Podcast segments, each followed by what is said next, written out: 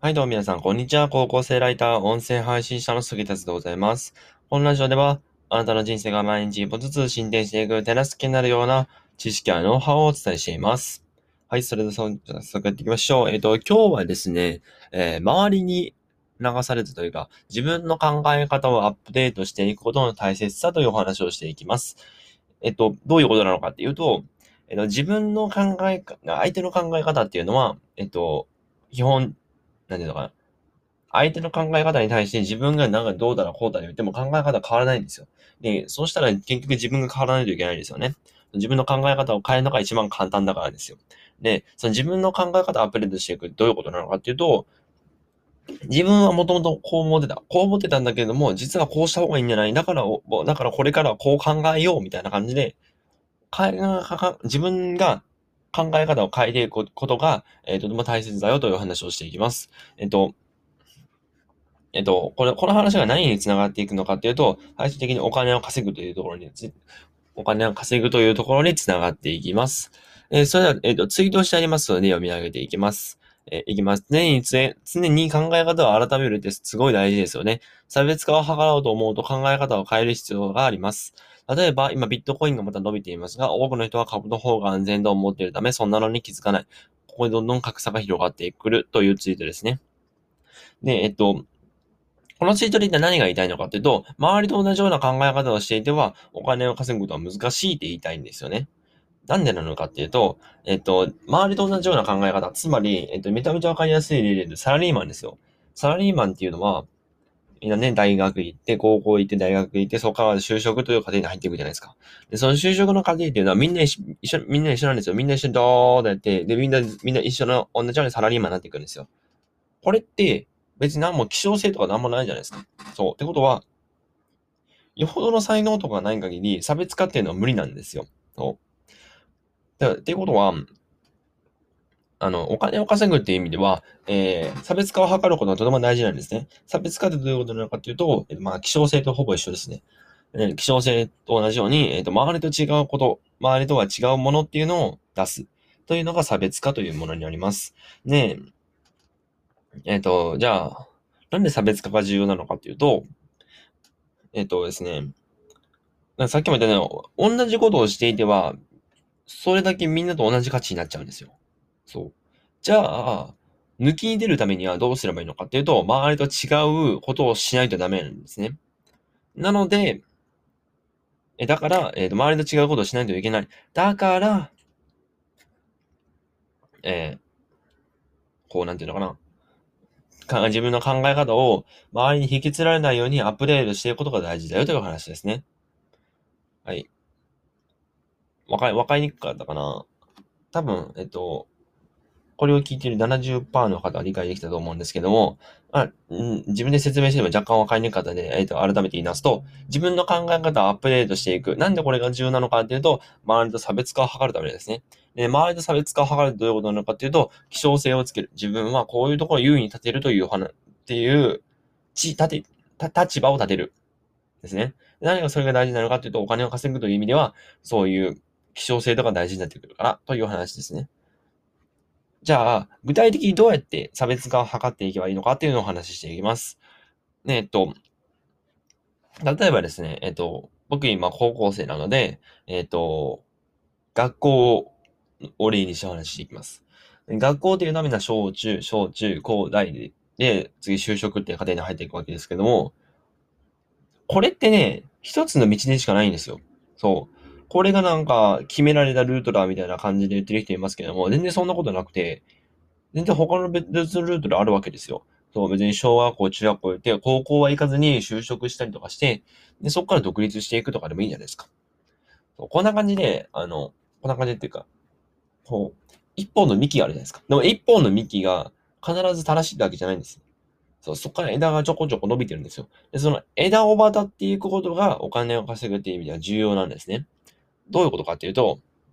えっ、と、小中高大とどんどん進んでいきますよ。で、その進んでいって、みんなと同じようにそのまま就職していってはダメだよ。差別化ができないからね。で、じゃあそしたら何をすればいいのかっていうと、例えば、えっ、と、高校卒業して大学は行かずに作業をするとか。あ、えっ、と、あと、うん、なんだろうな。うん、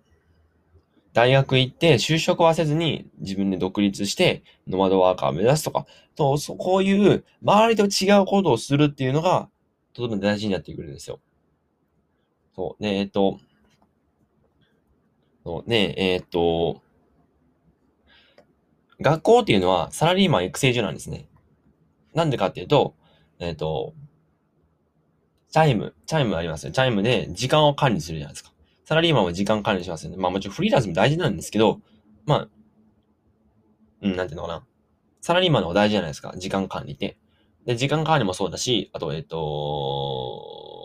投稿しないといけない。っていうのはこれ出社と一緒ですよね。必ず出社しないといけない。会社に行かないといけないというのも、えー、サラリーマンと同じですよね。で、えっ、と、プラス、うーんと、集団行動。集団行動も、えー、サラリーマン特有のものになってきますよね。で、えっ、と、まあ、そういうことで言うと、学校学校っていうのはサラリーマン育成上と考えることができるんですよ。そう。で、えっ、と、だからさらに自分はサラリーマンになりたくないと思っても、周りはそういうサラリーマンを受けるため、サラリーマンになるための教育をしてしまってるから、みんなそういう考え方なんですよ。大学行ってから就職して、その人生安泰と思って、思っちゃってるんですよね。まあ、先生でも、まあ、今の先生だったら、あの、大企業就職してもそんなことないよとかって言うんですけど、でも、ほとんど考えてない人なんで、まあ、99.99%にだからもう何も考えないで思考停止してるんで、絶対。そう、別に大企業入るとき安泰みたいに思ってるんですよ、絶対。自覚してなくてもね。じゃあ、その、そういう環境の中で、自分はフリーランスになりたい。じゃあどうすればいいのかっていうと、ここ問題ですよね。フリーランスになりたい。でも、みんなサラリーマンの教育を受けてしまっている。じゃあ、これ何が大事なのかっていうと、自分の意思を貫くことが大事なんですよ。そう。周りっていうのはサラリーマンになる、サラリサラリーマンになるための教育をしてしまっている。で、しかも日本っていうのは、えっ、ー、と、なんて協調性か。協調性が大事にされている、大事とされているので、おかしいんですけど、どう考えても。協調性が大事とされているので、えっ、ー、と、さらみんなサラリーマン、お前もサラリーマンになれよ。フリーランスなんかダメだ。安定しないし、ね、安定しないし、あの、危険だから会社に入っておいて安定、安定してお金もらった時は、みたいに言うんですよ、絶対。まあまあ、あの、別に、まあ、サラリーマンが安定かどうかっていう話はしないですけども、そう言う人するじゃないですか。でも自分は、こういうかん、なんていうのかな、フリーランスになりたい。じゃあ、そう、自分の意思を貫くためにどうすればいいのかっていうと、えっと、もう結論はこれですね。フリーランスになるっていうのは、どの分野にフリーランスになるべきなのか。まあ、っていうのを考えますよね、まずは。どういう、どういう、例えばウェブライターでもそうだし、プログラマーでもそうだし、エンジニアでもそうだし、えー、あと、なんだ？うん、まあ、いろいろあるじゃないですか。なんかデザイナーとかでもそうだし、そういうので独立していきたい、フリーランスになっていきたいと思うんだったら、思うんだったら、その自分が目指している分野に関する本を読むんですよ。えー、例えば、まあ、フリーランスが一旦離れますけども、お金持ちになりたいと思ったら、例えばお金、お金の勉強しないといけないじゃないですか。お金を稼ぐという面もそうだけど、お金って一体どういうふうに動いてるんだろうとか、お金ってどうすれば多く稼げるんだろうとか、いうのを、まずお金の基礎の基礎を勉強していくわけですね。でも日本の教育っていうのは、えっ、ー、と、お金に関しての教育は一切なされていないので、それは自分で、自分で調べる必要があるんですね。じゃあ、そこで本を読んで、金持ち父さん、貧乏父さんもそうだし、あと、両学長のお金の大学とかもそうですけど、そういうので勉強していくじゃないですか。じゃあ、そ、そこの本、本に書いてある知識っていうのは自分の頭にインプットされるわけですよ。で、インプットされたら、勝手に考え方って変わるんですね。えっとですね。うん。例えば、えっと、僕は、えー、YouTube でたまたま池早さんの動画を見て、えー、衝撃を受けて、まあ、この脳、頭になってるんですけども、もうガッチガチな頭になってるんですけど、えっと、その、池早さんからもらった知識っていうのを入れると、勝手に頭が、なんかサラリーマンじゃダメだっていう、お金持ちになりたいくせにサラリーマンじゃダメだ、自分で稼がなきゃっていう思考に変わったんですよ、勝手に。ほんまかと思うかもしれないですけど、皆さんも絶対そうなりますから大丈夫です。知識を入れると人間は勝手に変わりますから。